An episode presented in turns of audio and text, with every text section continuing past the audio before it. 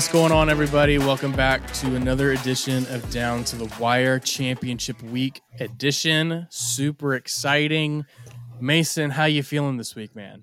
I am feeling great this week. Actually, I'm sure I'm feeling a lot better than you are at this point. Listen, um, it's okay. I, I, uh, we this is the roller coaster.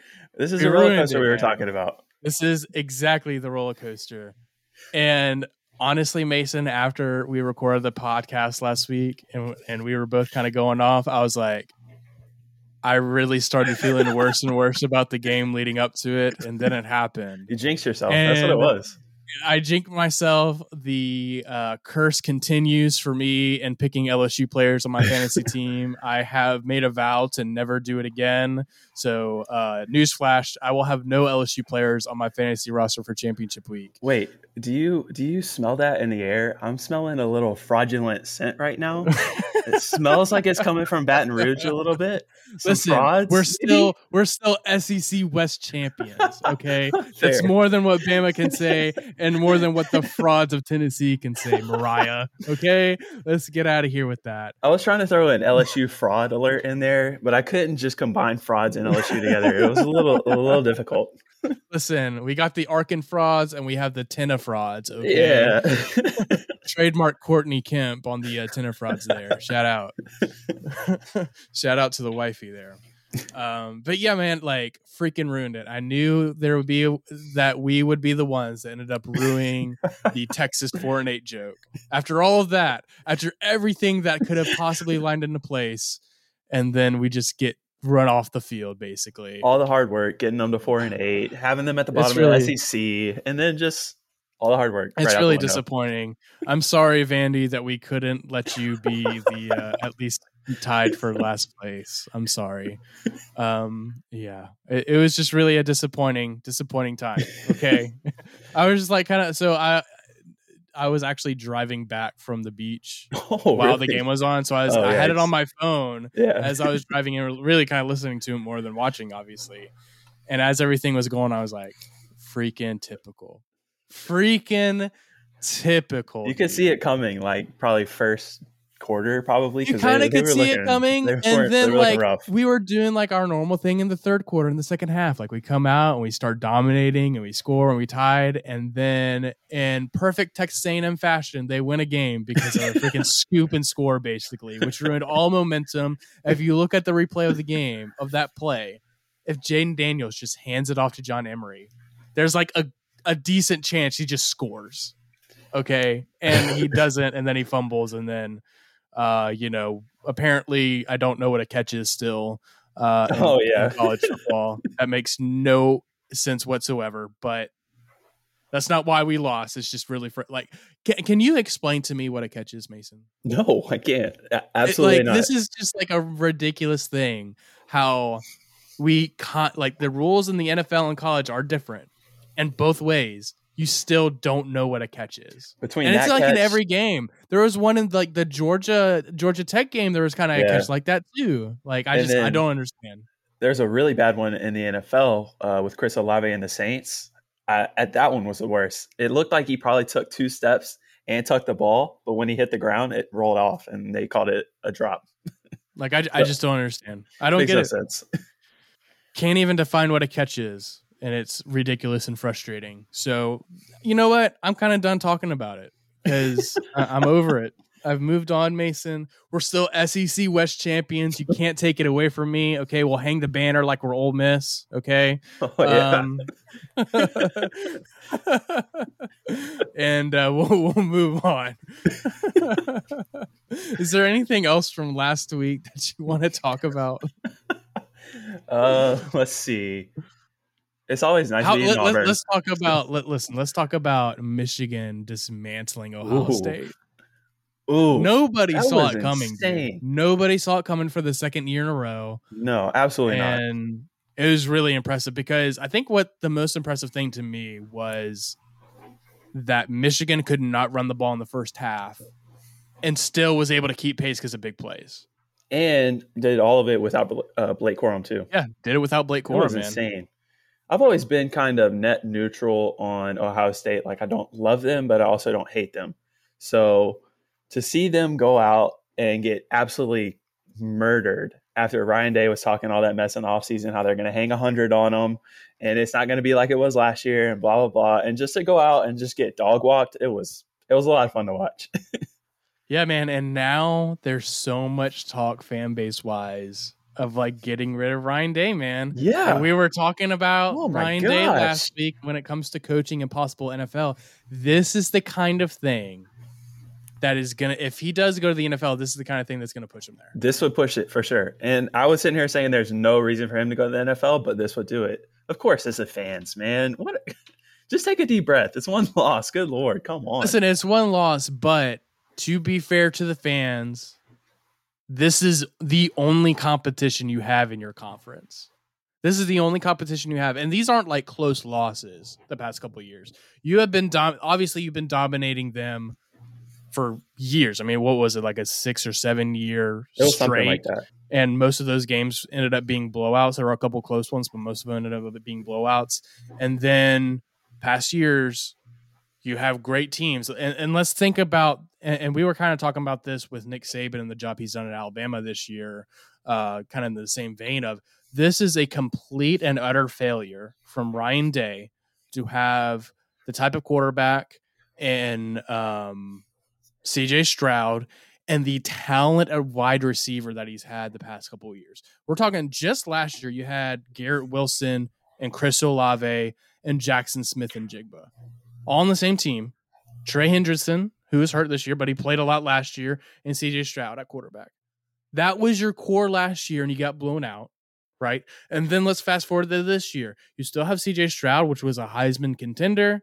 You had Marvin Harrison Jr., which is going to be a, probably a finalist for the Biletnikoff. Um, you probably had, uh, yeah, he could win it. Either him or Jalin Hyatt's going to win that. Probably it's yeah. going to be between those two. And then you know you add in um, Emeka Egbuka there. Obviously, Jackson Smith-Njigba hasn't been hurt all year, so he hasn't really played. But they still have some talent wide receivers over there. Trey Henderson's been hurt. Rush, edge rushers too. Yeah, some good edge rushers. Talent, you had tons of talent. The defense improved and you lost again. They are not playing for a Big Ten championship with that amount of talent two years in a row, not possibly not making it into the playoffs two years in a row. And the only time that Ryan Day has actually competed for a national championship, I'm not talking about semifinals, I'm talking about getting to the national championship game, was in the COVID year. And he got smacked. Okay. So, like, it's been a complete and utter failure from the expectations of Ohio State. Your expectations as the Ohio State head football coach, you beat Michigan, you play for national championships. And he hasn't done that the past couple years, and he hasn't really competed for a national championship very much at all. I mean, he came close in 19 to play LSU, which he would have lost to, obviously, but because that team was good on defense, but the offense wasn't there. I mean, it's been a big failure. And if you keep losing, losing to Michigan like they have been, your your seat's going to be hot, whether it's fair or not. If, if, if you get fired one game a year, I mean, they've had a coach in the past that he won all their games, but they couldn't beat Michigan, and he got fired. Yeah, but here's the thing: like, I agree with everything you just said, but if you're an Ohio State fan, who who would you go after? Like Matt Rhule, not... Luke Fickell. okay, but like realistically, you can't expect to take a step up from what you are right now. Like, yeah, you can beat Michigan like you were, but at this point, like your recruiting is insane right now. Your talent, the talent that you have on your team is insane. You just have to put it all together and start competing more. Which I guess you can say that's coaching, yeah, whatever. But like, are you seriously going to tell me like they can they they actually have the ability to fire or get rid of Ryan Day and then take a step up with somebody else? Because I just I don't really see that happening right now. I mean, like they obviously won't take a step down. Yeah. So I just think like obviously sitting outside, we're both in the South, we're both big SEC guys, we're not in Big Ten country. But like, dude, it just like it's like the Iron Bowl, man. Think of the Iron Bowl. If you guys never beat Auburn, no matter who your coach is, you win all your games, but you never beat Auburn, and because of that, maybe you never go to the SEC championship, you're gonna be saying the same thing. And, yeah. th- and that's what got Les Miles fired at LSU. He couldn't beat Alabama and couldn't get to the next step. You know, like those are the things when you have teams that have these giant rivals that is your one like your only roadblock to getting to a national championship and getting to your conference championship. If you can't beat them, why should you keep your job when you're at a place that has every single advantage you could ever want? They're Ohio yeah. State. They are the only team in a talent rich state. Okay, they've always been the top dog in their conference. They're able to have the big brand. They you literally have everything you need. And like the two coaches I mentioned, Luke Fickell and Matt Rhule, you can't tell me that those two guys can't do just as good, if not better, than Ryan Day. Because I think like the the issues with Ryan Day, and you've seen it because of these Michigan blowouts, is that he, when it comes to recruiting and the way that he structures his teams, everything is on skill players, and you get beat up front, and that's why they lost. They they didn't lose because of being out talented out wide and on the edges and at quarterback. They lost because of the trenches, the front seven on defense and their offensive line. That's why they lost. And that's been a consistent thing for them. Even before last year, when they got beat by other teams like a Purdue or like a an Alabama or like you know any other team that they've lost to, it's because of our line of scrimmage and up front. And if that's a consistent issue, then and it keeps rearing its head whenever you play good teams, then like it's a legitimate question. Obviously, I'm not saying we're, they're going to fire him this offseason, but if he goes another year and he loses to Michigan the same way, he's done. Okay, so if you're Ohio State, who would you take right now as your coach over Ryan Day? Because I think honestly, there's probably like five guys, maybe. I mean, the two that I think of are the two that we've mentioned. Luke Fickell, and he would take it in a heartbeat. That's his dream job. Uh, would he take then, it now, even after taking Wisconsin? Would. He absolutely would. He would. Oh yeah. Um, and then Matt Rhule would be another one. I don't know about Matt Rhule as much, but I mean, like you're Ohio State. You're the if we're talking top jobs, there's probably three top jobs out there with the criteria of you're the only Power Five in your state, and your state's a talent rich, and those schools are Ohio State, Georgia, LSU. Those are the three. Yeah. Rate them however you want. Ohio State's the top job. And so if you're Ohio State, no, you, you, think you can get anybody. So if if Matt Rhule's your guy, you throw the bank and, and see if he can tell you no. The other one is like, I mean, you're you're like like you're saying like you're a top program, so you can pretty much get whoever you want. But I feel like every guy we we would name right now either just took another job, like like I said, Luke Fickell, Matt Rhule, Lincoln Riley, Brian Kelly, like every guy like that either just took a job or they're established where they already are right now, like Nick Saban and Kirby Smart. And I think that's like really just about where you can go as as a replacement for Ryan Day and actually feel good about it. Yeah, I mean, obviously, like when you think top coaches, you think Lincoln Riley, Brian Kelly, Nick Saban, Kirby Smart, Luke Fickell is going to be on that conversation. And dude, I'm telling you, if they were to fire Ryan Day, whether it be next year or the year after or whatever it is, or he goes to the NFL, I mean, it might not even be a thing where he gets fired. He just leaves because he doesn't want to deal with the crap and wants to be an NFL coach. Man, I'm telling you, and, and I was wrong about the Hugh Freeze thing. We'll get to that here in a minute, uh, a few minutes. But honestly, if they're going to hire somebody, I honestly think their first call is going to be Luke Fickell, no matter what year it is, and he's going to have to be. He's going to take it. He played there, right? I think he did. I know he was there for a coach for a long time. I can actually yeah. look it up. I don't remember what his actual like big time connection is to Ohio State, but I do remember that. I know that he was the um like the interim coach whenever um uh, Jim after Tressel, Tressel? Got, yeah, he was the he was the guy after Tressel got fired. Gotcha. Yeah, he played. I mean, like, yeah, he played at Ohio State. That's what I thought. I mean, like, I, I wouldn't blame him for leaving Wisconsin to go take Ohio State. That's a 10 times better job than Wisconsin. I just think it would be so crazy if they called him tomorrow and he said, Yeah, you know what? I'll take it. Why not? After, uh, what, four days of being the Wisconsin coach?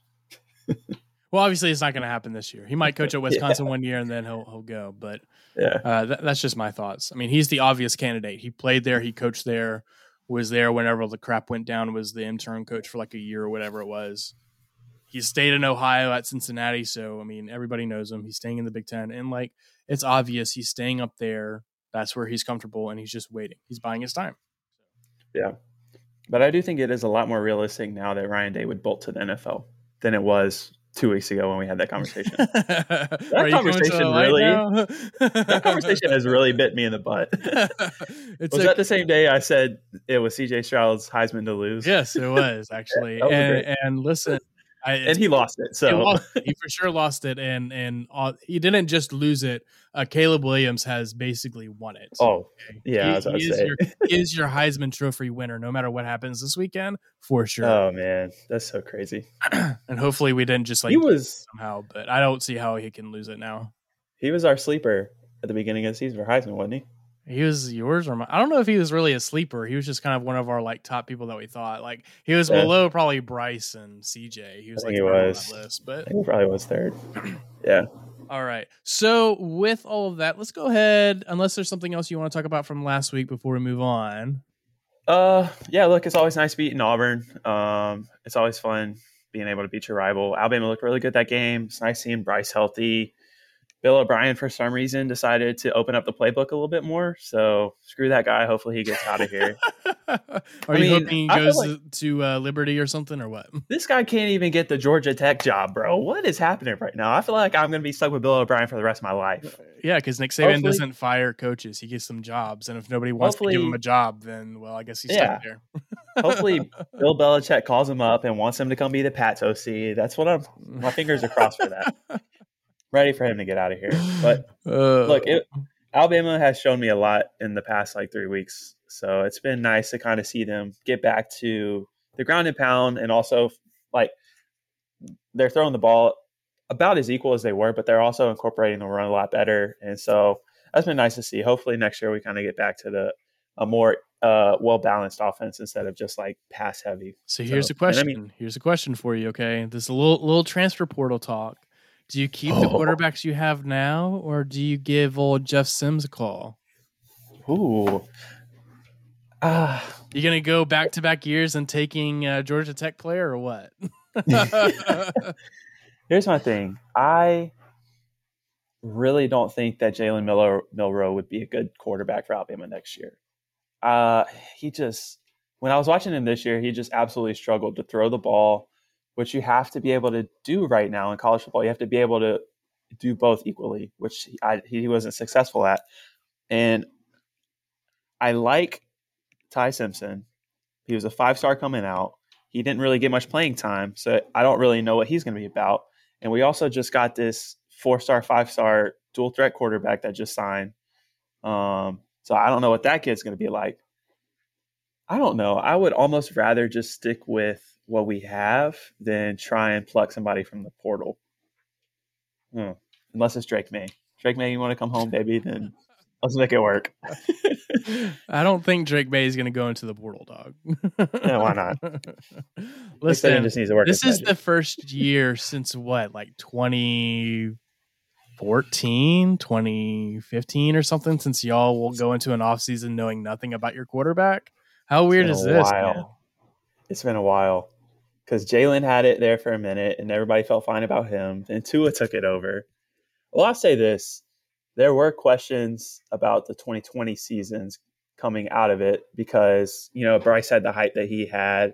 And obviously, Mac Jones ended up winning the job and he went crazy that season. So, and then after that, it was Bryce. So it's well, I still think y'all were still kind of comfortable with what you have. Whereas no, yeah, year, yeah. you're it like, was, okay, like what the yeah. heck do we have? We were definitely do we have Blake Sims or Jake Coker yeah. or what? Ooh. yeah, we were definitely comfortable with it because it was like it's either going to be Mac Jones, who we saw like, like he played the last like two or three games of the season that year because uh, Tua got, got hurt, hurt. Yep. and so we already saw what we had with him, and then Bryce had all the hype that he had. So yeah, you're right. I mean, this has been three straight first round quarterbacks, and four, and if you want to add Jalen into it, he was a second rounder. So it's been nice. it comes to an end this offseason. Yeah, I was about to say. Uh, the golden age of Alabama quarterbacks could possibly be coming not. to an end. Or at least having a year off. All right. So, well, let's go ahead and move on. Let's talk about the college football playoff rankings because they just came out.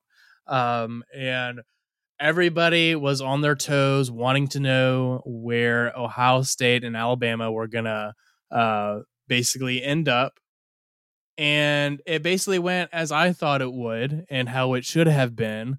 Um, Ohio State five, Alabama six, um, and then Tennessee at seven.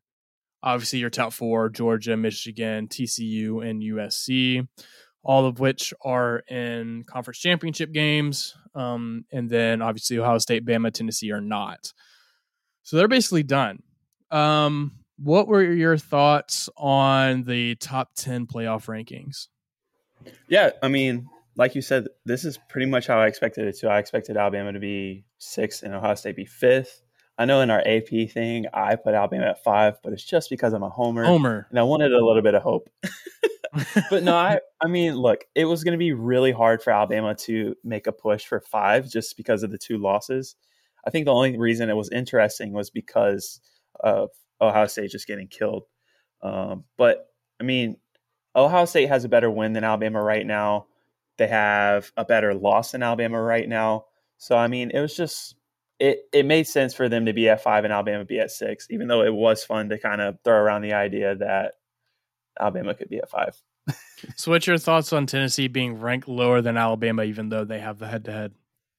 I know you are going to hate on it, but I think it totally makes sense. Uh, Tennessee, the reason Tennessee won is because Alabama shot themselves in the foot. They had 17 turnovers, and I mean it was Hendon Hooker. If you if you put uh, freaking Milton in the game instead of Hendon Hooker, Alabama blows them out. I don't even think they put up 30 points on Alabama. Listen, I think like the problem I have with that is a lot of that is coming from I think that's what will happen. We think okay, but, or or quote unquote no but assuming that happens, we know what happened. And so if we're gonna if we're if we're gonna come out with rankings that are based on resume, and this goes along with even whenever we get to college football, uh, college basketball, when we get to Selection Sunday, um, for that, and, and it's the same problem that I have over there is there are so many times that we are going to say, "Oh, we think we know what a team is going to do without a certain player," even the, and we're not even going to like really pay attention to what their resume or what they've done head to head. If we're going to do a ranking system based on what your resume is, then Tennessee's resume is just better to me than Alabama's, and they had the head to head.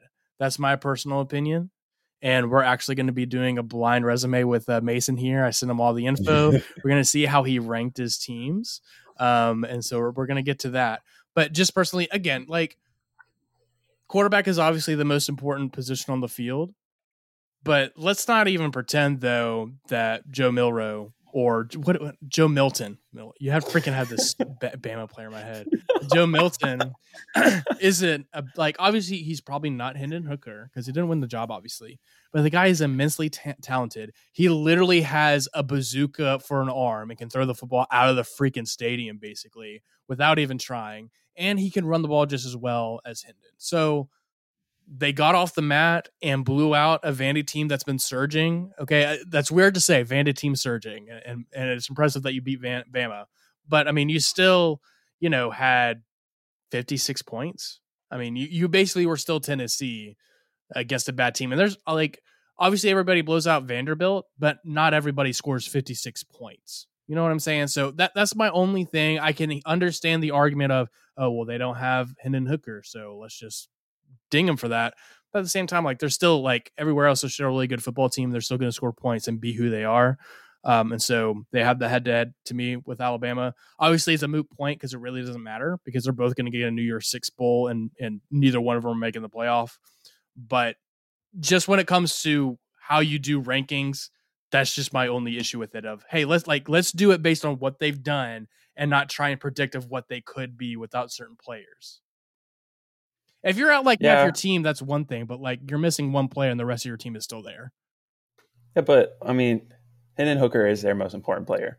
Like we can beat around the bush and talk about Heupel's offense, and you could add anybody into that, and they're still going to put up those type of numbers. Which I mean, they did against Vandy, but it's Vandy. You know what I mean? Like Hendon Hooker is very obviously their best player this year, and I think when you take away that guy off of off of your team and he's injured and he's not playing, that has to mean something at this point, especially rankings wise. Like, because they're basing these rankings off of a neutral field playing, like or uh, playing field, whatever. It's going to be neutral. Pl- I can't speak. Good lord. Um, it's going to be neutral field. And so, if you're telling me that Tennessee without Hendon Hooker would beat Alabama. I don't know if I agree with that. I mean, it's a conversation. It's, it's, a, it's, a, conversation we could have all day long, but one that I'm really not. Yeah, we could be. so let, us actually get to this, Mason. Okay, let, us get to this blind resume. Um, and I gave it to you, and I still haven't told you the teams after you giving me your rankings. so here, here's the scenario for everybody. Obviously, the easiest and the scenario that everybody on the playoff committee is hoping for is that all the favorites in the conference championship games win. So that means UGA wins, that means Michigan wins, that means TCU wins, and that means USC is in. All top four win, and it's easy. They have your top four, and then you're in. What happens if we get into like worst case possible scenario? Craziness happens, and TCU and both USC lose. Okay, so that's the scenario we're playing. We could even I could have made it a little bit more interesting and add hey, well, also Michigan losing and also Georgia loses. So it's pick four. I decided I decided not to do that for this just because I feel like that would be so much to kind of go through and sift through. So we're just gonna do this. We're I, I sent Mason resumes for six teams. Doesn't know who they are. The thing here's the things that I gave him. I gave them their record, their strength of schedule, and then wins and losses. This is how I broke those down. I have wins versus teams ranked 1 through 10, wins against teams ranked 11 through 15, and wins versus ranked teams 16 through 25. And this is um, teams that are ranked as of now in the college football playoff ranking. So this is was this is not what they were ranked previously when they played. This is what these teams are currently ranked after they've beaten them and all this. So this is based on today's rankings. Um, also have losses in the same category, so losses against teams ranked one through ten, losses against teams ranked through eleven through fifteen, losses ranked uh, for teams sixteen to twenty five, and also losses outside the top twenty five. I, I, don't think any of the teams that we have listed here have any of those, uh, but I wanted to list that anyways in case. And then also had just their statistical categories for total defense, their scoring defense, total offense, and scoring offense. So that's all the information that I gave doesn't know the teams. And so what I asked him to do was give me your top two that would be in places three and four in the playoff, and then just go ahead and give me a ranking for all of them. So you have six teams. Um, I'll just kind of quickly go down through the list. Makes it a little bit harder because this is audio. So try and follow along with me, guys, as you're listening. I know with all these numbers and everything get confusing. Uh, and we'll probably break it down a little bit more once I kind of reveal uh, the teams to Mason after he gives you guys his picks. But Team A is ten and two. Again, all these teams are not conference champions, so these teams uh, did not win their conference championship. So Team A is ten and two. Their strength of schedule is 25th in the nation. They have zero wins against teams basically from ranked one through 15. So they have zero wins in the top against top 15 teams, but they do have two wins against teams ranked 16 through 25. Their two losses, they have a loss against a team that is ranked in the top 10, and they also have a loss against a team that is ranked between 11 and 15. So those are the two losses. They are 15th in total defense, scoring defense, they are tied for 10th with uh, team scoring 18 points a game against them. Their total offense is also ranked 15th along with their total defense. So those are still two the same. And then their scoring offense is tied for fifth and they score 40.8 points per game. So that is team A. Team B is 11 and 1. Their strength of schedule is 40th in the nation. They have one win against a top 10 ranked opponent, and they have one win against a team that is ranked 16 through 25. Uh, their one loss is against a team that is ranked in the top 10. Um, their total defense is 12th in the nation. Their scoring defense is 13th in the nation. They give up 19.25 points per game. Their total offense is sixth, sixth in the nation and their scoring offense is second in the nation, scoring 44 and a half points per game. So that's Team B. Team C is 10 and 2. Their strength of schedule is 37th in the nation. They have one t- uh, win against a team in the top 10. They have one another win and against a team that is ranked between 11 and 15. One of their losses is against the top 10 team and their other loss is against a team that's ranked between 16 and 25th.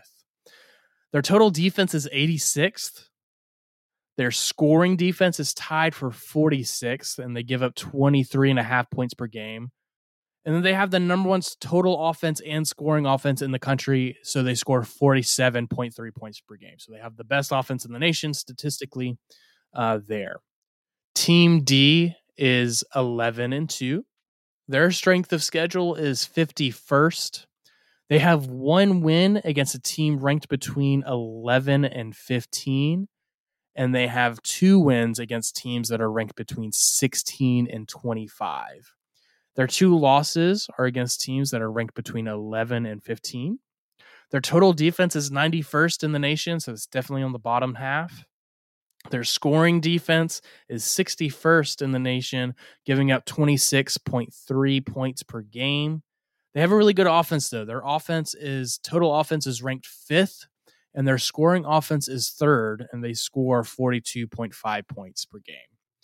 Got two more teams left. So Team E is 12 and 1.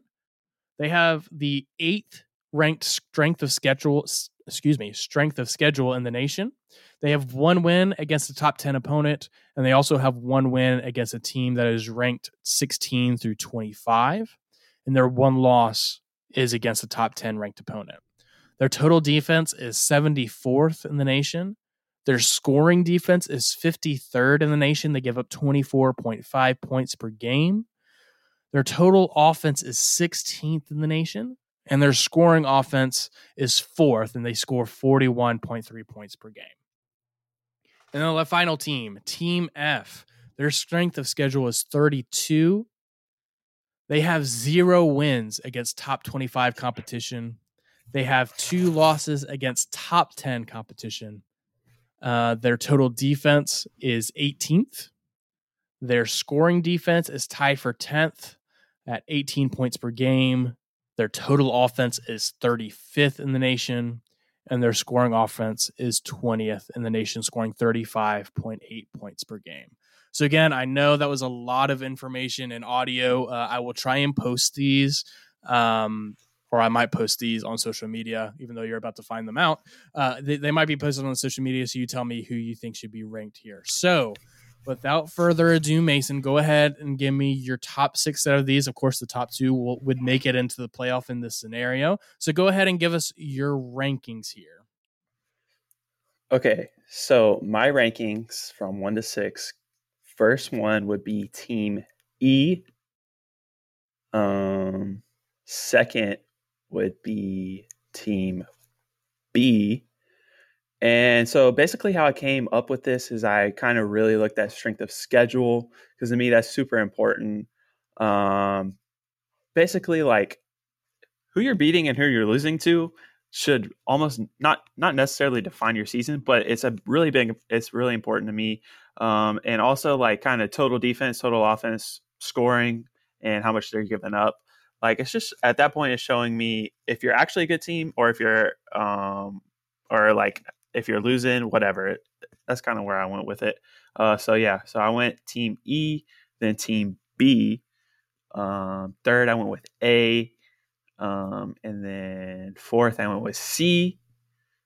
Fifth, I went with team D. And sixth, I went with team F. Team F. Okay. So um, before I uh, I reveal your your rankings here, Mason, you were telling me uh, before that probably the hardest one or the closest one was obviously for that two spot, uh, and and it was down yeah. to Team A and Team B. So I know you kind of talked a little bit on how you did the rankings, but give me a little bit more of a breakdown on why you chose Team B over Team A. So um with Team A, their strength of schedule is 25th, which is a pretty solid number when it comes to totality of the NCAA. And theirs being 25th, Team B's being 40th. That's a pretty wide gap, in my opinion. Um, Team A doesn't have any top 10 wins, top 15 wins. They have two wins between 16 and 25. Um, Team B has the top 10 win, and they also have a 16 to, 25 win. Um, but the real kind of kicker for me was that Team A had two losses compared to Team B's one loss. Um, Team B also had a better scoring offense Um, and honestly, it, their defense is a little bit better too. So just to me, their total defense and total offense being a little bit better than Team A's, and kind of put Team B over the top for me. Even though, like I, um, put a big emphasis on strength of schedule in my opinion. Okay. And then so uh, that's why I'm sure, yeah. And then I also wanted to get your thoughts on uh the, the going between 3 and 4. So you obviously were t- just talking about team A. Why did you rank team A above team C? All right, let me pull up team C. uh so again, um, team A had the strength of schedule uh, over team C and the Team C's defense being 86, their total defense being 86 is pretty disgusting to me. Um, so between those two, it just felt like the gap between Team A and Team C was a little bit bigger. I know Team A has a win over a top, or sorry, Team C has a win over two top 15 teams. Um, but that loss from 16 from a team between 16 and 25, I don't love. So between that and the 86 ranked total defense and the strength of schedule, just kind of made me prefer Team A over Team C. Okay, yeah, sure. That that definitely makes sense. So are you are you ready to know what your rankings are? Can I guess? No, I'm not gonna let you guess. I'm just gonna say it. No. Okay, so you probably can probably figure it out after we, you've probably looked at it long enough to kind of figure out who it was. But from the rankings here, number one was TCU. Uh, that was your team. So, so TCU in this scenario would be third. And then number two is Ohio State. Ohio State being your fourth team in. Third was Alabama. Your your beloved Crimson Tide was third. Fourth was Tennessee. Tennessee was fourth there. And then you know what? I'll actually let you guess between the bottom two. So who is number five and who's number six, Mason? Uh, um, team D is USC. Yep. And team F is Clemson. No, no, no, no. Sorry. It Penn is State. Penn State. You're right. It is. Yeah, there we so go. look at you guess, guessing them probably right. Uh, so- All right. So I'd sent you my rankings completely before I started breaking down who I thought was who. So knowing them now, this is the exact order that I would have gone. I would have gone TCU, Ohio State, Bama, Tennessee. Um, who was the other one USC. that I'm missing right now? USC, then Penn State. There's one more. That was only five. Right? TCU, Ohio State, Alabama, Tennessee, USC, Penn State. Yeah, that's the order I would have gone. Honestly. Yeah, yeah. I mean, yeah. That, that's probably the order I would have gone. I, I was kind of interested to see whenever with the whenever I was getting all, all, this together. I think the thing that just surprised me the most was TCU's strength of schedule. Um, it was really oh, high. Yeah. It's top ten in the nation, um, and I think probably not a lot of people really kind of were have been thinking that at all because everybody kept talking about how TCU is frauds and they're going to lose and, and all this kind of stuff. And now uh, it seems to be kind of an accepted thing that even if they lose, that they're still like in, which is kind of crazy. I think so um, too. That we it only took a couple weeks for for that narrative to change and to shift from them being like, oh, they're going to lose to, oh, it doesn't matter if they lose, they're going to be in, uh, just with everything that's happened. Um, the the only other interesting thing I would want to would be interested in, and I don't honestly feel like pulling up the stats for them, would be what happens if Michigan loses. Everybody's been saying, "Oh, Michigan's in if they lose." Dude, their strength of schedule is trash. They have, but they do have two top ten wins at this point.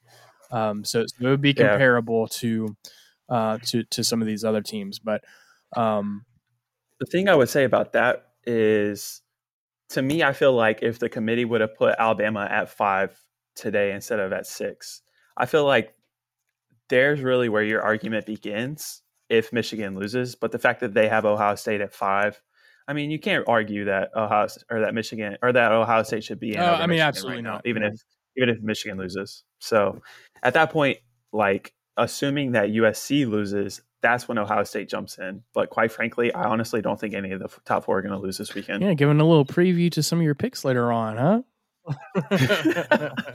maybe. maybe, maybe. All right, so I thought that was a lot of fun. I had a lot of fun getting all that that those stats and everything together for you. So I hope you you enjoyed that. Um, I did enjoy it. That was a lot better than you throwing the will Penn State win the Big Ten at me or whatever it was? Listen, they're top ten team, bro. How crazy is this? they got blown out by uh, the other two top. They didn't get teams. blown out by Ohio State. That game was what that was game like was way 20? closer than what the score indicates. Well, this is the I final don't know. Score, I don't though. care. I think they lost by like 18. Anyways, let, let's talk coaching changes, man. There's been a lot that's happened the past weekend. Okay. And let's start with, I guess we'll just start kind of in chronological order as they were kind of announced. Okay. So, so let's start Nebraska jumping off the top rope out of nowhere and uh, hiring Matt Rhule as their head coach has been basically uber quiet. I think we even talked about it that we haven't heard a, a peep out of Nebraska and I have no idea what they're going to do. Uh, so Nebraska hires Matt Rhule. Like, how crazy is that? Huge. This is a huge get for them. I honestly didn't see this coming. I figured they were going to have to promote a coordinator or go get some random guy. But Matt Rhule going to Nebraska, I think that's huge. I love Matt Rhule because of what he did at Baylor. When he was able to dig them out of the gutter and still get to the Big 12 championship with them, I thought that was awesome. Um, so him going to Nebraska, I never saw coming. Honestly, I wouldn't have guessed. I, I thought he was going to take the year off, kind of be an analyst on TV, do something like that, and then find a job next year. But the fact that he kind of dove back in already and chose Nebraska, I, that's a, that's exciting. Yeah, man. It, it like it was really really surprising. I was like you. I was kind of figuring that he would at least take a year off from coaching, but no, man. He's ready to jump right back in, and Nebraska knocked it out of the park. This is the absolute yep. perfect fit for that program, in my opinion. Out of all the candidates that we possibly talked about, whether it be Lane Kiffin, Hugh Freeze, Luke Fickell, maybe Chip Kelly, some sort of outside guy, maybe a coordinator at Kendal Briles or something like that. This was the absolute perfect guy because not even just what he did at Baylor, what look at what he did at Temple. The guy, like, it's impossible to win at Temple, and he freaking did it, you know. And, and now he's going to Nebraska, which they need help. Obviously, they aren't where they want to be, and he's going to be able to turn them into a contender in the Big Ten. And and honestly, they need it because the Big Ten uh, West has been absolute garbage for years now. Um, and so that didn't just happen. Another Big Ten West team hired, and this one was freaking like on top of the cage, jumping out of nowhere. We were both, at least I was thinking, oh, they're just gonna promote Jim Leonhard. No, dude, yeah, they yeah. come out of nowhere and hire Luke Fickell from Cincinnati. This, this, one was just as crazy, dude. Oh my gosh. This one was insane to me. You could have given me 10 guesses on who their next coach would have been, and Luke Fickell wouldn't have even come across my mind. I didn't, I didn't think there was any chance they'd get somebody like him.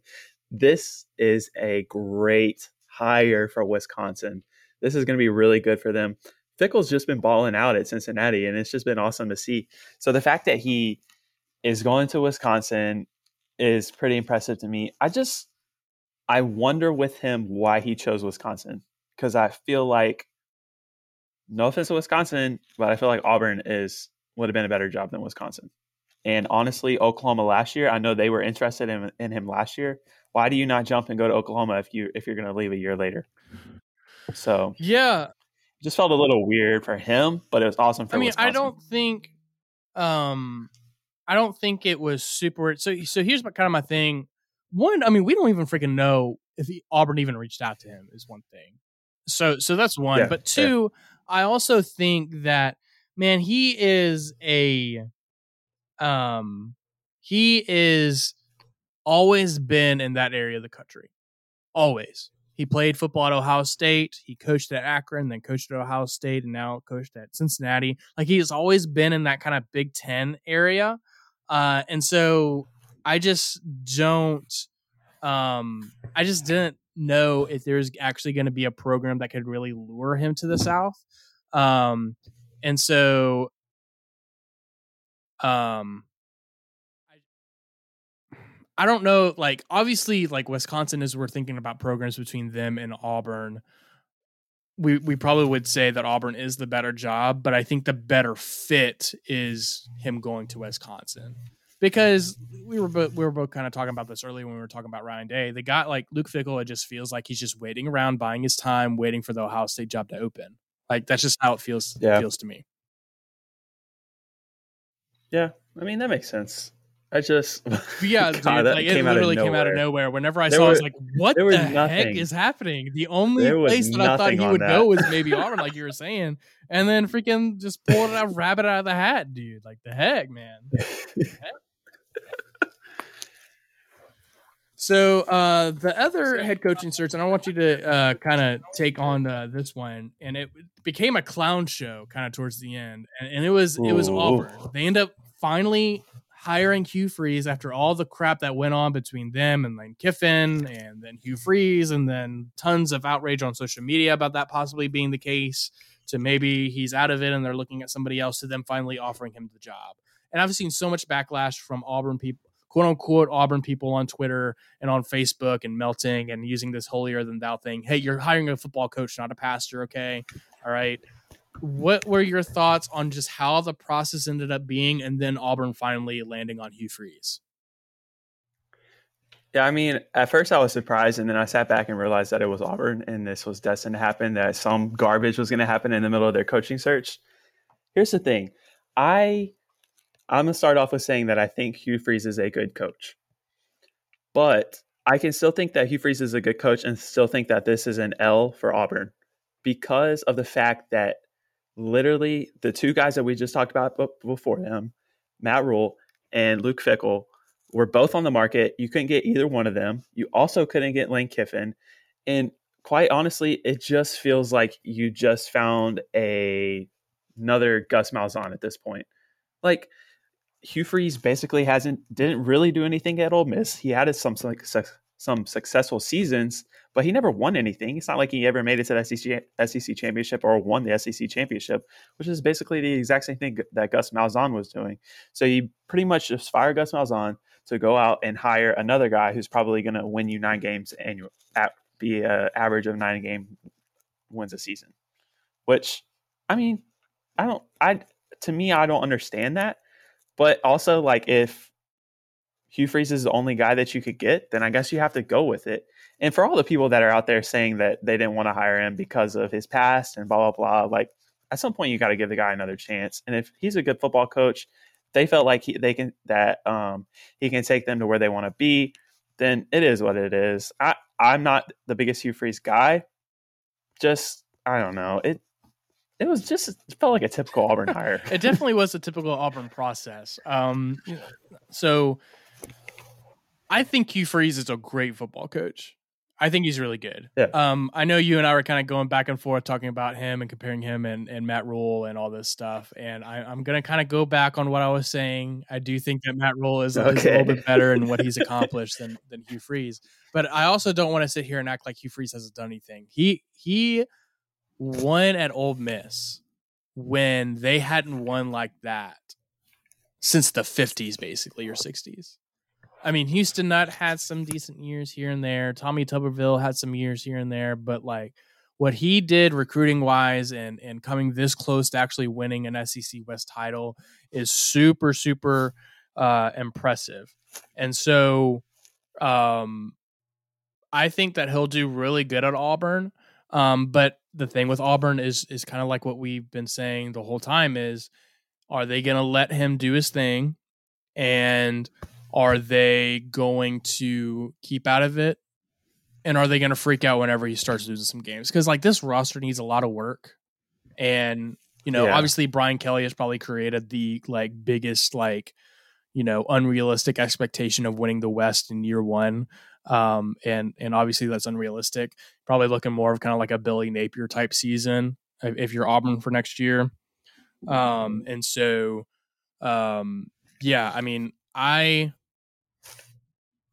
I think he's a really good coach, and I think he'll be really successful. Now, if we're comparing it to what Wisconsin and Nebraska did, they're obviously ranked third in, in the hiring process because that rule and oh yeah, yeah, for sure are better uh, than uh, than than Hugh Freeze by a mile, and they don't even bring the baggage too. So you kind of got to look at it both ways. Exactly, and like I said, I don't think it's fair to kind of judge him for um, the process that he went through while he was at Ole Miss. Like you got to give the guy a second chance at some point. Um, let me pull to this up real quick. I think, to be honest, he's kind of backdooring himself into a really decent situation for next year because if I remember correctly, Auburn's schedule for next year is hot garbage. Haven't even looked at it, bro. I think it is. Um, yeah, let me pull it up. I can't find it. But I want to say their out of conference schedule is pretty weak, along with I think they're adding Vandy on as their rotation from the East. So honestly, if he scours the portal for going into next year, like he's going to be able to add a little bit of talent to the roster and probably squeeze out eight or nine games. And I mean, if you're an Auburn fan, are you happy with it, eight or nine wins next year after coming off five this year? Probably. So it's just. So here's their schedule for next year. They open up against UMass. They go on the road to Cal. They play Samford. Uh, they go on the road to College Station. Then they play Georgia. Then they have a bye. Then they go on the road to LSU. Then Ole Miss at home. Mississippi State at home. At Vandy. At Arkansas. New Mexico State. Bama. Not it's not a so very hard schedule. Five. That's five wins right there, pretty much guaranteed between out of conference and Vandy.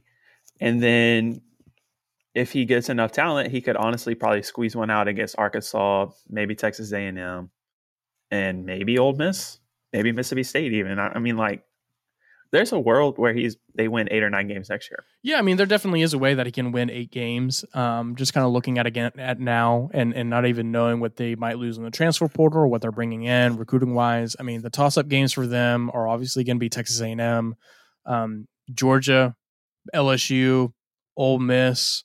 Alabama and even throw Arkansas in there. I mean, to me, like all all of the SEC West games, to me are probably toss ups for them. Um, and so that's six right there. That's A and M, LSU, both of those on the road. Ole Miss, Mississippi State are at home, which is nice, and then you go on the road to Arkansas and then Alabama. So, um, out of those, out of the West games, which ones would you feel most confident for them to win?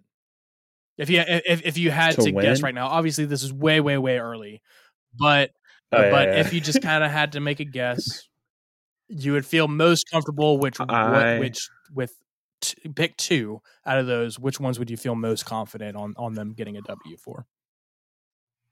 Did you say Ole Miss? Ole Miss and home? both the Mississippi State, Mrs. Yeah, both of the Mississippi schools are at home. I would probably say I would feel comfortable with them beating Mississippi State next year because I don't think Will Rogers is going to be back. I don't know that for sure, but I think he's going to leave.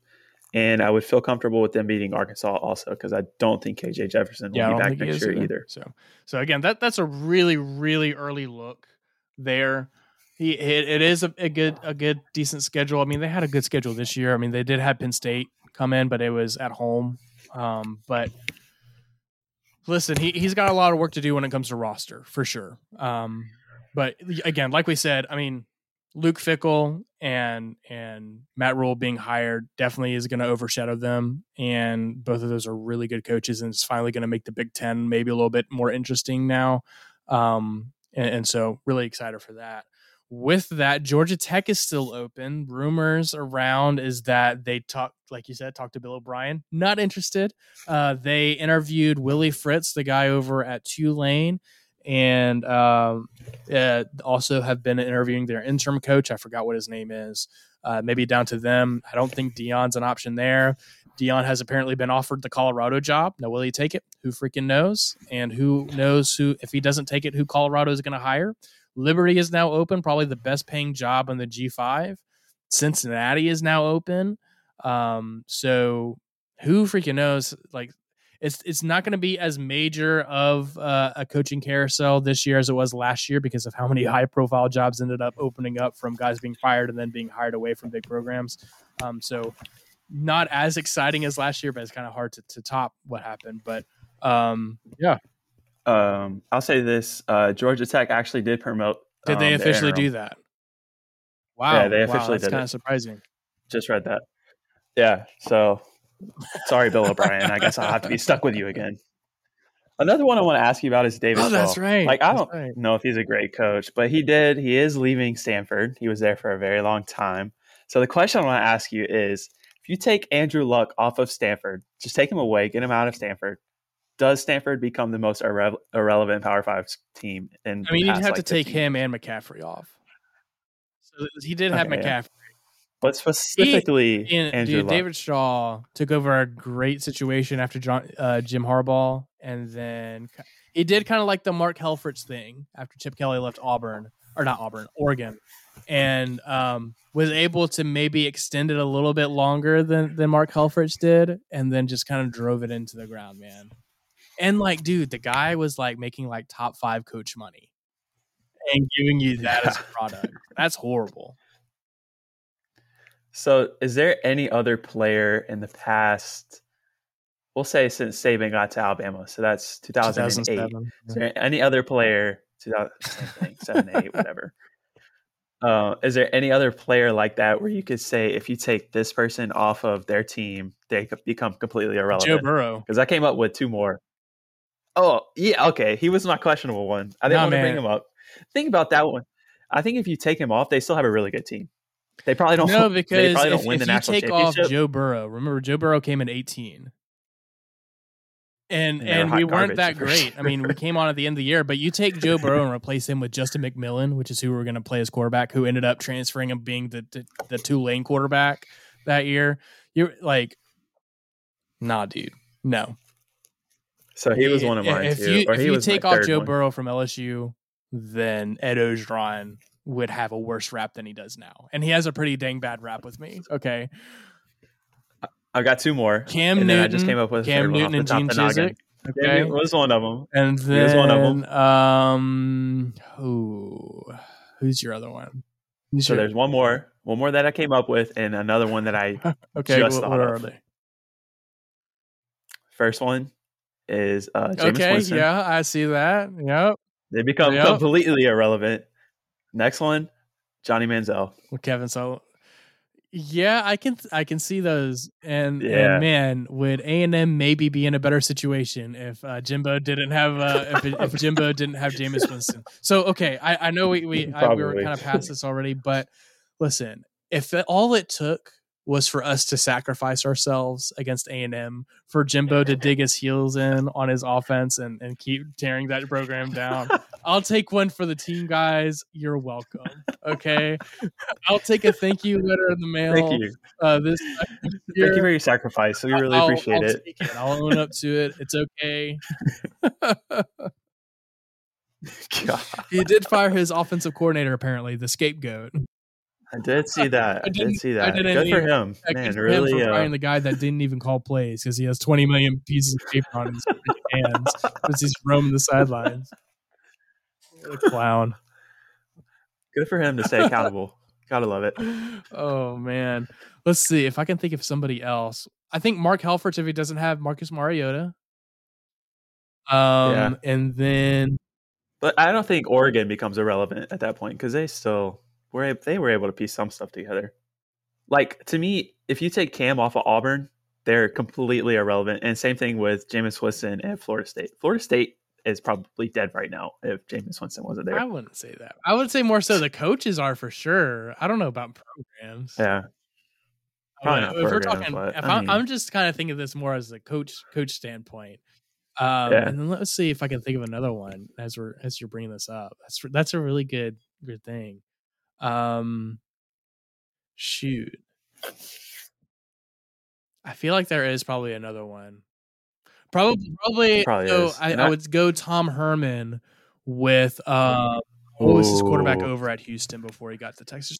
Whoever that was. Yeah, I don't remember what his name was, but yeah, yeah, for sure. Yeah, and I really just base it off of going back to when Saban first started.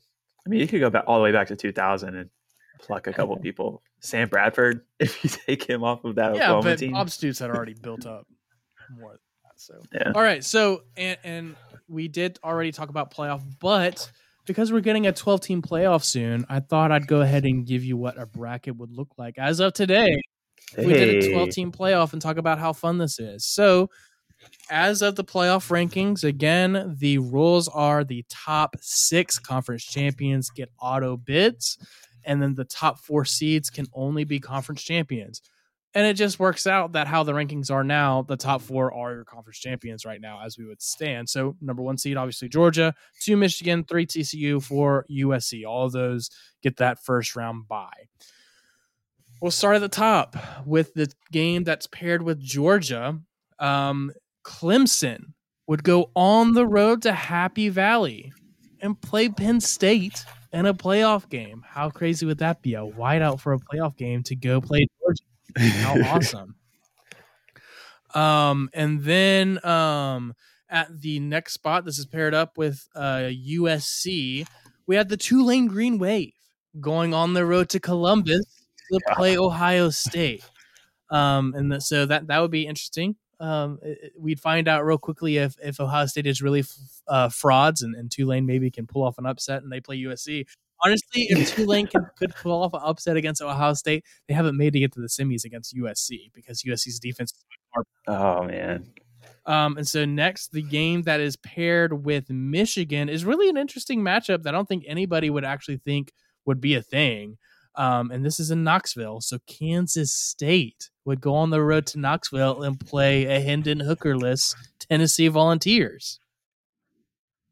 That would be fun. Oh man! And then that last spot paired up with TCU, the Utah Utes would go on the road to Tuscaloosa and play the Alabama Crimson Tide. Revenge game. a revenge game of the Sugar Bowl way back when, dude. yeah. Did you see the uh, news about the uh, expansion? It was something Rose with the Bowl, uh, Rose like, Bowl, I believe. Because the Rose Bowl are butts and want their way all the time on when they play and all this kind of stuff. Yeah, I know that they like gave a deadline. I gave them, they gave them, a deadline of like Wednesday or something to say, hey, you want in or out? It's Wednesday, yeah, yeah. And I think they said 2024 is kind of when they're like awesome. start. I'm for it. So, I'm for it. I don't care what anybody says. One more, one more year of the four team. Listen, we'll I find it really team. funny how all the anti-expansionists are like, well, see, you guys are arguing about the four team and, and all this kind of stuff, using that as a argument of why you want to get a 12 team. Listen, we're making the arguments for a 14 playoff because that's what we have. Okay, that's the freaking point. If we're going to play the, by these rules, then yes, of course, I'm going to give an argument why you know Ohio State should be in over Alabama and all this stuff. That's the freaking point. Okay, and and let's not talk about. You want to talk about the regular season matters. Okay, the regular season doesn't matter and the old playoff with the or the old format with the BCS and only having top two it doesn't work now because if you win your conference your regular season doesn't matter because you're not getting in the playoff. LSU somehow pulls off an upset against Georgia they don't get to play in a playoff. You think that's actually caring about the regular season and caring what teams do and settling it on the field? I don't think so. Go win your conference you should be able to play for a championship is my motto. I agree I mean, I just like it. It's hard to sit here and say you can figure out who your best team and most deserving national champion is right now with only four teams being in your playoff. I mean, you can't tough. tell me that 2004 Auburn shouldn't have had a chance to play for a playoff, play for a national championship.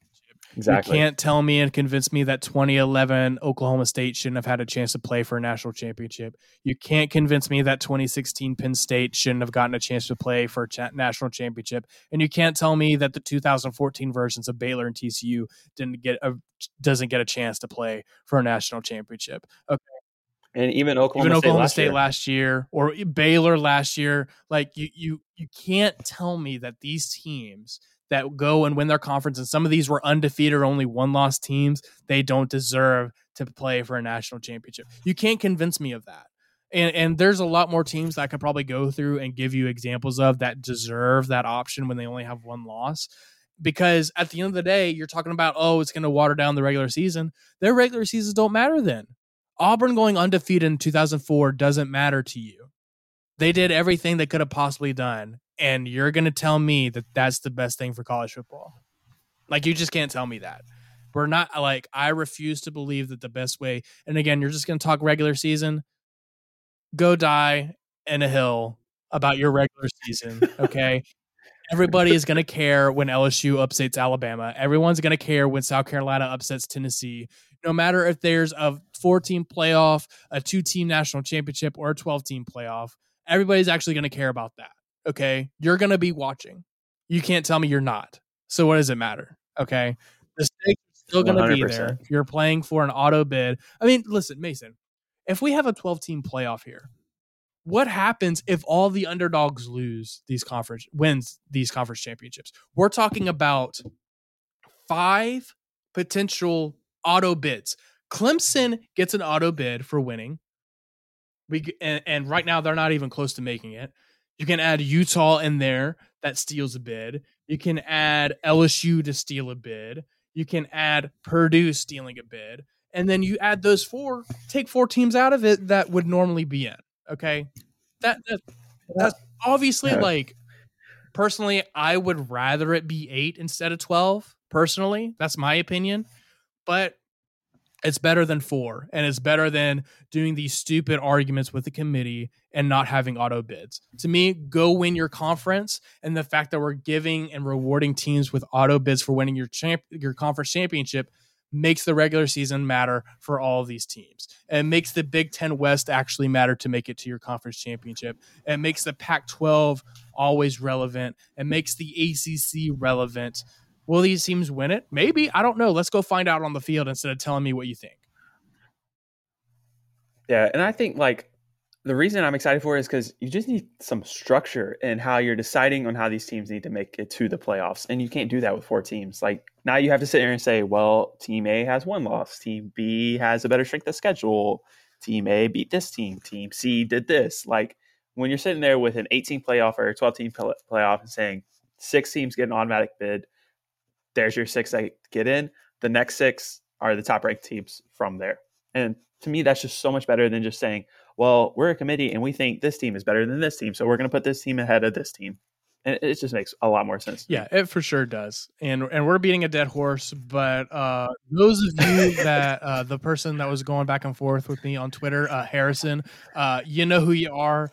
And whenever I brought up those other teams, you got quiet. So you know what? How about you don't try and start an argument and being the grandpa and get off my lawn any time anybody says it off, okay? you clowning yourself. All right, get out of here. All right, so let's move on. We still have a good bit of the show left. Uh, this is going to be a long one, so I hope you guys uh, have your coffee or have your energy drink or have a lot of traffic on the way home because we st- you still got a good bit of uh, of show left. We have two things left. We're doing fantasy with a little bit of a twist this week since it is conference championship week. And then we got our picks, and I think we'll probably do a little bit more breakdown because we're only picking the Power Five cha- conference championship games uh, for this week. So since there's only five games, we'll probably do a little bit more breakdown and and discussion on those. So let's go ahead and get into fantasy. Mason, tell us what happened last week. Well, Cam, let me pull it up. I kind of washed it out of my memory.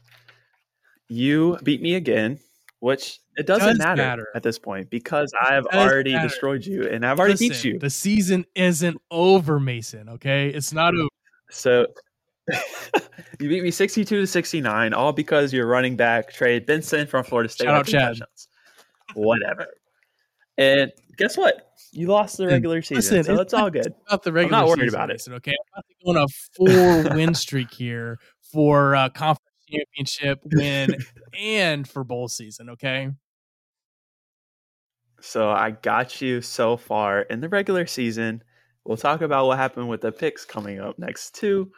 But we'll just talk about fantasy right now. And I beat you for the regular season.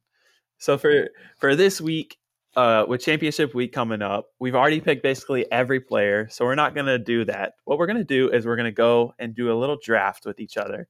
And I'm taking first pick because obviously I won. So what we're gonna do, draft. I'm gonna pick, Cam's gonna pick, I'm gonna pick, Cam's gonna pick, and then we're gonna go from there. Um, same rules apply. One person per team. So that's a little twist you got to think of with your draft strategy there. But same positions, everything, same scoring. And so I'm going to kick it off. We talked about it before. Um, I think I'm going to shock you a little bit here. So for about a week and a half now, I've decided that I had somebody in mind who I was going to pick. But after the games on Saturday, I decided to pivot, and so I am taking Caleb Williams with okay, my first pick. Okay, going Caleb Williams. Okay, not a bad choice. All right, getting Mr. Heisman on the team. I see you. And I might be throwing you a little curveball here, Mason, too. Uh, I'm not going to go quarterback. I'm not going to go tight end. I'm going at running back here, and I'm going with the only player in the country at running back that scored a touchdown in every game, and that's Kendre Miller from TCU. Oh man. Okay. Cam, I got to be honest with you. This is going perfect for me. I I had it between two people with my first pick. It was Caleb Williams, and the second guy, Brock Bowers. I mean, come on. We've been struggling all season with tight ends, and you just left the best tight end in the nation in my lap. I mean, this is this is perfect. I don't even I don't need anybody else. This is it. I'll just take those two and best? be done tight end in the country? I think you're wrong because the guy I'm picking is actually the best tight end in the country, and that's Dalton Kincaid from Utah. Oh and he's gosh. playing against the one of the worst defenses in the country. Okay, Dalton Kincaid at Utah is the best tight end in the country, and he's gonna win it for me. So you actually just walked into my trap there. So let's go. Gosh he would have been my third tight end I picked because he is not better than, than Brock Bowers at all. Anyways, so I have Caleb Williams and I have Brock Bowers. So that eliminates USC and Georgia for me. So I'm going to take a running back and I'm going to go with Deuce Vaughn from Kansas State.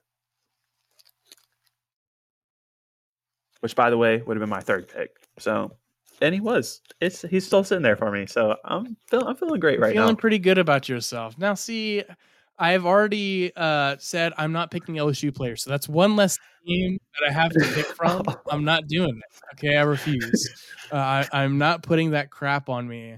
You know what? I think I'm gonna go. Um, kind of want to go wide receiver here. And you know what? I think I'm probably going to try and take away your possible advantage of Caleb Williams. So I'm going to go uh, an old Jordan Addison at wideout uh, from USC here at wideout. I kind of thought you were going to do that, which is rather unfortunate. But I sacrificed and took the Heisman winner, so it is what it is. I have to eat it. Huh. So at this point, I need a wide receiver and I need a flex position. You are currently sitting on. I have. I need a and I have Miller, flex left. Kendre Miller, Don Kincaid, Jordan Addison. Let's see. Let's see if I can throw a wrench at you. What I'm gonna do, hmm, I'm I got it down between two guys definitely, and this person is probably gonna go in my flex. Uh, you know what? I'm gonna go with Will Shipley.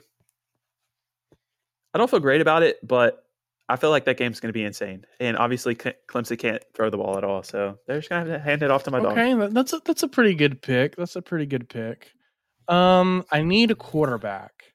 I do need a quarterback here, and you kind of picked the best one, and I'm not too sure about the other Power Five quarterbacks here.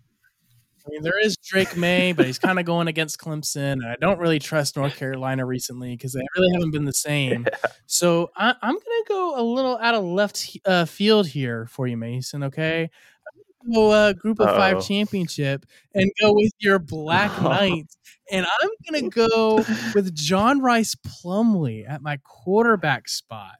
All right, old Gus Bus, let's go, dude. So that's why you asked me at the beginning of the show if we were taking if we were adding well, that wasn't because I didn't really know what I was going to do at quarterback. But as I was like, okay, yeah, this, this makes sense. Gosh. All right. So now I need a wide receiver. Honestly, there are two great ones on the board. And I'm just going to go with Quentin Johnston from TCU. Big man. All right, so let me break it down real quick. So that leaves me with Caleb Williams, Deuce Vaughn, Quentin Johnston, Will Shipley, and Brock Bowers as my starting five for the week. Feeling good. I'm feeling pretty good. It's, it's, a pretty decent lineup. You know, I, I have a flex. so I can listen. I went flex last on purpose. That way I can okay. pick from a large pool of players as my last pick here. So that that's okay. the game plan here. Um, and you know, it, it's really tough. It's really tough. Do I go with Edwards over at Michigan at running back? I don't know. Is Blake Corum going Blake Corum I don't know back. if he'll be back because of a knee. And Edwards kind of freaks me out with his broken hand or broken thumb or whatever. um, and I've already, you know, I can't pick anybody else from the USC Utah game. I can't pick anybody else at Kansas State TCU. Can't pick LSU, obviously. And I don't really know if there's anybody consistent enough at Georgia, you know, uh, that, that I can really pick because maybe Ladd McConkey, but I good about the oh, there. What a guy. Um, so really it just kind of comes down do I pick a guy at Purdue or Michigan or Clemson, North Carolina? I don't really like Josh Downs, you know. So you know what? He, here's what I'm actually gonna go. I'm gonna go with a wide receiver that's top five in the nation receptions, yards, and touchdowns. And that's my boy um over at Purdue, Charlie Jones. Okay oh, at wide receiver, or well, at my flex wide receiver, Charlie Jones from Purdue. I should have known you were going to try to throw a Purdue player in there. Didn't you go on about a four week stretch where you took a Purdue like guy, that, dude? I know I took their uh, their tight end at one point, and I know I took Charlie Jones. Those are the only two that I know. You probably, I think you took their running back too. It, it, it's a good chance. Yeah, I think I you did. so that's it. So so here's my okay. roster at quarterback. I'm going with John Rhys Plumlee from UCF, the old Gus Bus. Gonna have him uh, go off again with like 400 total yards and six touchdowns, like he did a couple weeks ago. At running back, he's Mr. Consistent, dude. Kendre Miller at TCU. At wideout, I'm going Jordan Addison, okay, former Biletnikoff, and you know just to kind of uh, uh, give me some some points once Caleb Williams actually passes him the ball. At tight end is the best guy in the nation. Okay, Dalton Kincaid. He is the focal point of the Utah offense, so he's going to get like 20 catches. So you know what? I'll get 20 points. It's no problem. All right, and then at flex, I'm going with the top five wide receiver and Charlie Jones at Purdue. So listen, Mason, I'm about to go on a three game win streak and about to then beat you by one in bowl season. So just just get ready. No, no, no, no, no. I've dominated you all season in fantasy. You didn't take a lead on me one time, and it's not going to happen in, in the championship week either. So, listen, I actually like this. I think I like this better than just us already picking our teams. I thought this was a lot of fun. I really enjoyed that. So maybe we'll we'll change it up for next year when we get there. But uh, let's go on to picks. Uh, last week we both went four and seven, and luckily you went four and seven. Oh. Because freaking Auburn just crapped the bed at the end and just let uh, freaking Jahmyr Gibbs score when the game was okay. Got it. Got to give a shout out to my guy Jahmyr Gibbs scoring a touchdown with a minute and a half left in the game to give me the cover backdoor and... cover, and so you are up one cover. game our standings. What? Shocked. So I beat you again Listen, in the regular, regular season. season man. You got to finish it out. This is pretty nice. I'm, I'm actually enjoying it's like this. So celebrating far. whenever the, the season isn't over yet, Mason. Okay, it's not over. Hey, regular season oh, champs. Okay. That's how it works. Okay, is that how it works? Okay, yeah, regular season matters, Mason. Okay, it does. Come All on. Right. We're, we're going for the so for the season, and it's honestly, Mason, it's really good that we don't tell people to bet our games because you're sitting right at 500. You're 54, 54, and five, and I am one game back. I'm 53, 55, and five. So we haven't done great uh, picking against the spread, but I think that makes it a little bit more interesting, which is why we do it. So without further ado, again, we're picking conference championship games only uh, out of the Power Five. And so, with that, we're going to start off with the game. And I actually just found this out today. I didn't really realize it, but the Pac 12 championship game is on Friday night. So, they get all the eyes on them. We'll all find out if if Ohio State or USC is going to the playoff, basically, in, off of this game. Uh, and so Utah playing USC in Las Vegas. USC is a three point favorite uh, in this neutral site. These teams did play earlier in the year, and Utah won uh, at home by one, I believe, off of a two point conversion that they did at the end of the game. The atmosphere was absolutely insane. Um, what is your thoughts on Utah USC? Man, I am unfortunately all in on USC right now. Fortunately, I they've been no, unfortunately. look, the the way they've been playing so far right now with their offense is just it's been insane. Caleb Williams is going crazy right now. I mean, this looks like a stereotypical Lincoln Riley team, which is why I say unfortunately, because that means their defense oh, they're so high bad. garbage right now. Which it is. I mean, they're so bad. Um, I think they beat Utah for sure, and I think they do cover. And honestly, I think they could give Georgia a run for their money in the first round of the playoffs, which I would I think would be awesome. But who knows? So I'm gonna stay all in on yeah, USC. I mean, this is a really good matchup, and and honestly, a lot of people thought that USC probably should have won the game against Utah in the first meeting, and the thing that won Utah the game probably was the crowd, um, and they're not really gonna have that advantage uh, as much as they did whenever they play at home. So I really like USC, and they're on the up and up, man. They're playing really good football offense. Yeah, Caleb Williams awesome right is now. the best player in the country. He's going to win the Heisman. Uh, and then you got all the weapons back healthy besides their running back, but their backup has been playing really well uh, in his place. And listen, we, are talking about USC and their defense being so bad, but Mason, they have like a, a something like a plus twenty turnover margin. Like they turn people over all the time, and, and part of this, and I was listening to the broadcast. Part of that is because um, they force teams to play at their pace and feeling like you have to score, so they take risks that teams no- normally do, and so they are definitely one of those kinds of teams. Um, so I'm going USC as well on my pick. Uh, the next one is the Big 12 championship game. Kansas State playing TCU. Again, these teams played already. TCU won. This is in Dallas. TCU is a two and a half point favorite in this one. Again, win and they're in. What's your thoughts on Kansas State and TCU?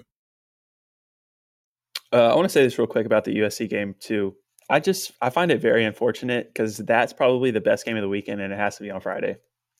So that sucks. But uh, but back to TCU Kansas State. I'm actually thinking that this is going to be a really good game because Kansas State's been playing very well lately. Um, TCU they've got this weird thing going right now where they starting off they're starting off kind of slow, and all their games have been really close, which I think has kind of been the um, I don't want to say downfall, but it's been the talking point lately of around college football is most of their games have been really close. You have the Baylor game, you have the you have the Texas game. Um, I actually think TCU is going to come out and try and make a statement against Kansas State. So I'm going TCU. Yeah, I'm going to go TCU as well. I mean, they beat Kansas State by 10 last time. Um, the only thing for Kansas State is that um, they, I think, are probably going to play Will Howard, which seems to have turned them uh, more into a more lethal offense uh, as opposed to Adrian Martinez. Um, and so they do they they have some really good players, but I think just TCU they like obviously they've had some close games, but some of those close games are after like big like games that they've had. Like I mean, we're talking about Baylor. That was just after them beating Texas on the road. I mean, this is definitely a letdown spot. And you're playing on the road back to back games at Texas at Baylor. That's really hard to do. And like, listen, they've done nothing but find ways to win, and I think they'll do it again. I mean, they just blew out and scored 62 on Iowa State, and I think they'll probably beat Kansas State too. So I'm going to ride TCU as well uh, covering the two and a half there. The next one is the SEC Championship. LSU going on basically a road game in Atlanta against Georgia. Um, Georgia is, and again, this is disgusting, a 17 and a half point favorite in Atlanta for the SEC Championship game. A lot of people think no matter what, Georgia's in, which I think is just dumb, but it is what it is. What's your thoughts on the LSU Georgia game? Hold on. So you don't think Georgia's in? I mean, lose? they are. I just think it's kind of dumb. okay, I was about to say we we would have to go backwards a little bit if, if you didn't. Um, so I'm gonna go with Georgia. Um, I feel like Georgia always gets up for the big games, and quite frankly, I really like. I just don't think LSU is going to be able to. Really, I should say I don't think Jayden Daniels is going to be able to, to to do his superhuman Superman Jayden Daniels performance against the Georgia defense. I mean, LSU is awesome when Jayden Daniels is able to do his thing, and I just don't know if he's going to be able to do that against Georgia. And I, I would take him with the 17. Listen, the big question in the game, and I'll probably do, I'm going to be doing a bigger breakdown of this than all the other ones because obviously I'm an LSU homer. Uh, but Go listen, the the key in this game is how healthy is Jayden Daniels because he did hurt his ankle uh, towards the end of the Texas A&M game if he is fully healthy, this team is going to be locked in and ready to go. Um, I definitely like whenever your a team is playing and they can't stop the run like they couldn't against A&M this past week, it's a tell sign that they weren't really thinking about the game all week. They weren't preparing well, they weren't focused, they were just going in thinking they would win. And when you do that and you're not uh, a team like a with a roster full of players like Alabama and Georgia has, you're not going to just be able to win on town alone. Uh, and so that's what happened at LSU. I think that this will be one of the best performances that LSU puts on. It'll be similar probably to the Alabama performance. And if you're telling me that we're getting the version of LSU that played against Bama and Ole Miss, they have just as good of a chance of anybody of beating this Georgia team. Um, we have been saying all year that when Georgia is on, they can beat anybody in the country. The problem is they have shown more times than not that they aren't going to be up for games. I mean, they blew out a good Oregon team beginning of the year, and they beat up a good Tennessee team. Other than that, haven't really been impressed with them all season. So obviously, Kirby's going to try and get them up because they haven't won the SEC championship game in like four years, uh, and you know they want to do that. But I really like the LSU defense against this Georgia offense, and that's going to be the key of the game because LSU is going to be able to get pressure on Stetson Bennett. They have Harold Perkins, so Stetson isn't going to be able to do his weird magic thing that I don't even know how he does half the time. He's not going to be able to get out. You have BJ Ojulari, you got Mekhi Wingo being able to push the pocket, and they have the athletes to be able to be able to cover the receivers because again, the receivers aren't top quality. The way that they get their yards on offense is by misdirection and all that kind of stuff. And I just I think the defense is too um, discipline to be able to get beat like that. Again, and again, the question is going to go back: How good is LSU's offense? Josh Williams will be back. He didn't play last week, and then when the offense is going and rolling, and Jayden is going, they're just as dangerous as anybody. So it, it's going to fall on the shoulders of Jayden Daniels. There's yards to be made. There's points to be made against the Georgia defense, and I think they'll give them a good run. I I'm not going to say they straight up win but I believe they're going to cover the 17 and a half. That, that's just way too many to me. And so I like, I'm going to pick LSU to cover the 17 and a half. And I think they'll be able to give, put up a really good fight against Georgia. Yeah, let me ask you this. So I saw something, it was a clip from Brian Kelly's press conference either today or yesterday. And he was basically asked what is one thing that he learned from playing in the SEC West in his first year and he straight up said every team is good and you have to be ready to play against everybody. Is that something as an LSU fan that kind of I don't want to say worries you, but like I for me in my shoes, I wouldn't like to hear that because if you're telling me like you're our head coach and you don't know that you have to be up and be ready to play against Texas A&M, like what are you doing? Are you just sleepwalking through the week? And honestly, I mean it showed.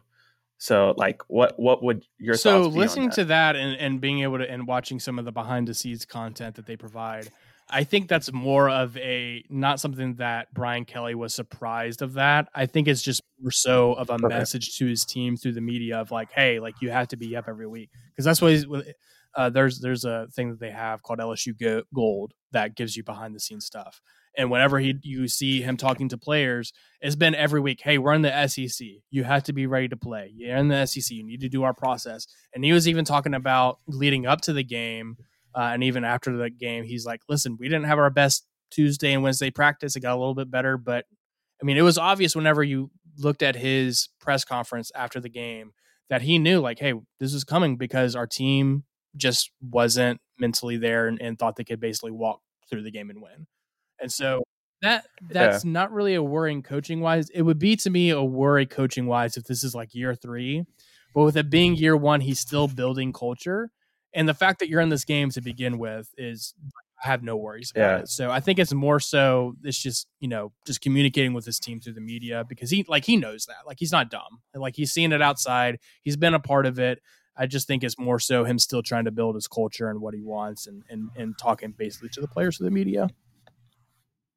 Yeah, because that's the one thing I would have had a question about with him coming from Notre Dame. You're not necessarily going through a gauntlet every week like you are in the SEC West. So you can kind of sleepwalk a little bit when you're at Notre Dame, but you can't do that in the SEC West. So I think that was one thing, like watching the game against Texas A&M. Like it just felt like I mean, they, to- they totally like so. they just didn't look interested. It, it, for sure showed that. Uh, So, so what's your pick on the Georgia LSU game? I'm going Georgia, Georgia, covering the 17 and a half. You're breaking my heart here, Mason. Sorry. I All right, feel we're really going next to the ACC championship game. Mr. Irrelevant, basically. Uh, Clemson playing North Carolina and Charlotte. Clemson is a seven and a half point favorite in this one. What's your thoughts on Clemson, North Carolina? Ah, this is a disgusting game to pick because Clemson just has kind of been. I mean, honestly, both of them, Clemson and North Carolina, have kind of been on a downfall lately, especially North Carolina. Um, I want to say I will go with Clemson. Uh, I don't feel great about it, but I feel like Clemson's kind of want to gonna they're gonna want to come out and kind of make a statement, especially after getting beat by your quote unquote rival in South Carolina. So yeah, I'm gonna go with Clemson. Yeah, so here's another one we're going to differ. I'm going to go North Carolina because all the games they've lost have been super close, and I trust Drake Maye over DJ Uiagalelei in that horrible offense that couldn't even pass for 100 yards against a horrible South Carolina defense. So I'm going North Carolina in this one. I just don't know if I can commit to a team that lost to Georgia Tech. Listen, it, it is what it is. It's I hard. understand that, but I just don't trust DJ. I just don't. And with it being Yeah. seven and a half, you kind of have to trust DJ, and I just don't. You you want to tr- you want to trust Mister Eight for twenty nine in a game? Yes.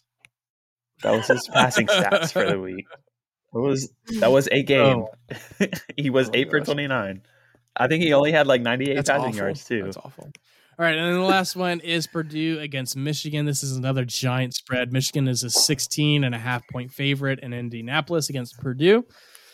What's your thoughts quickly on this one, Mason?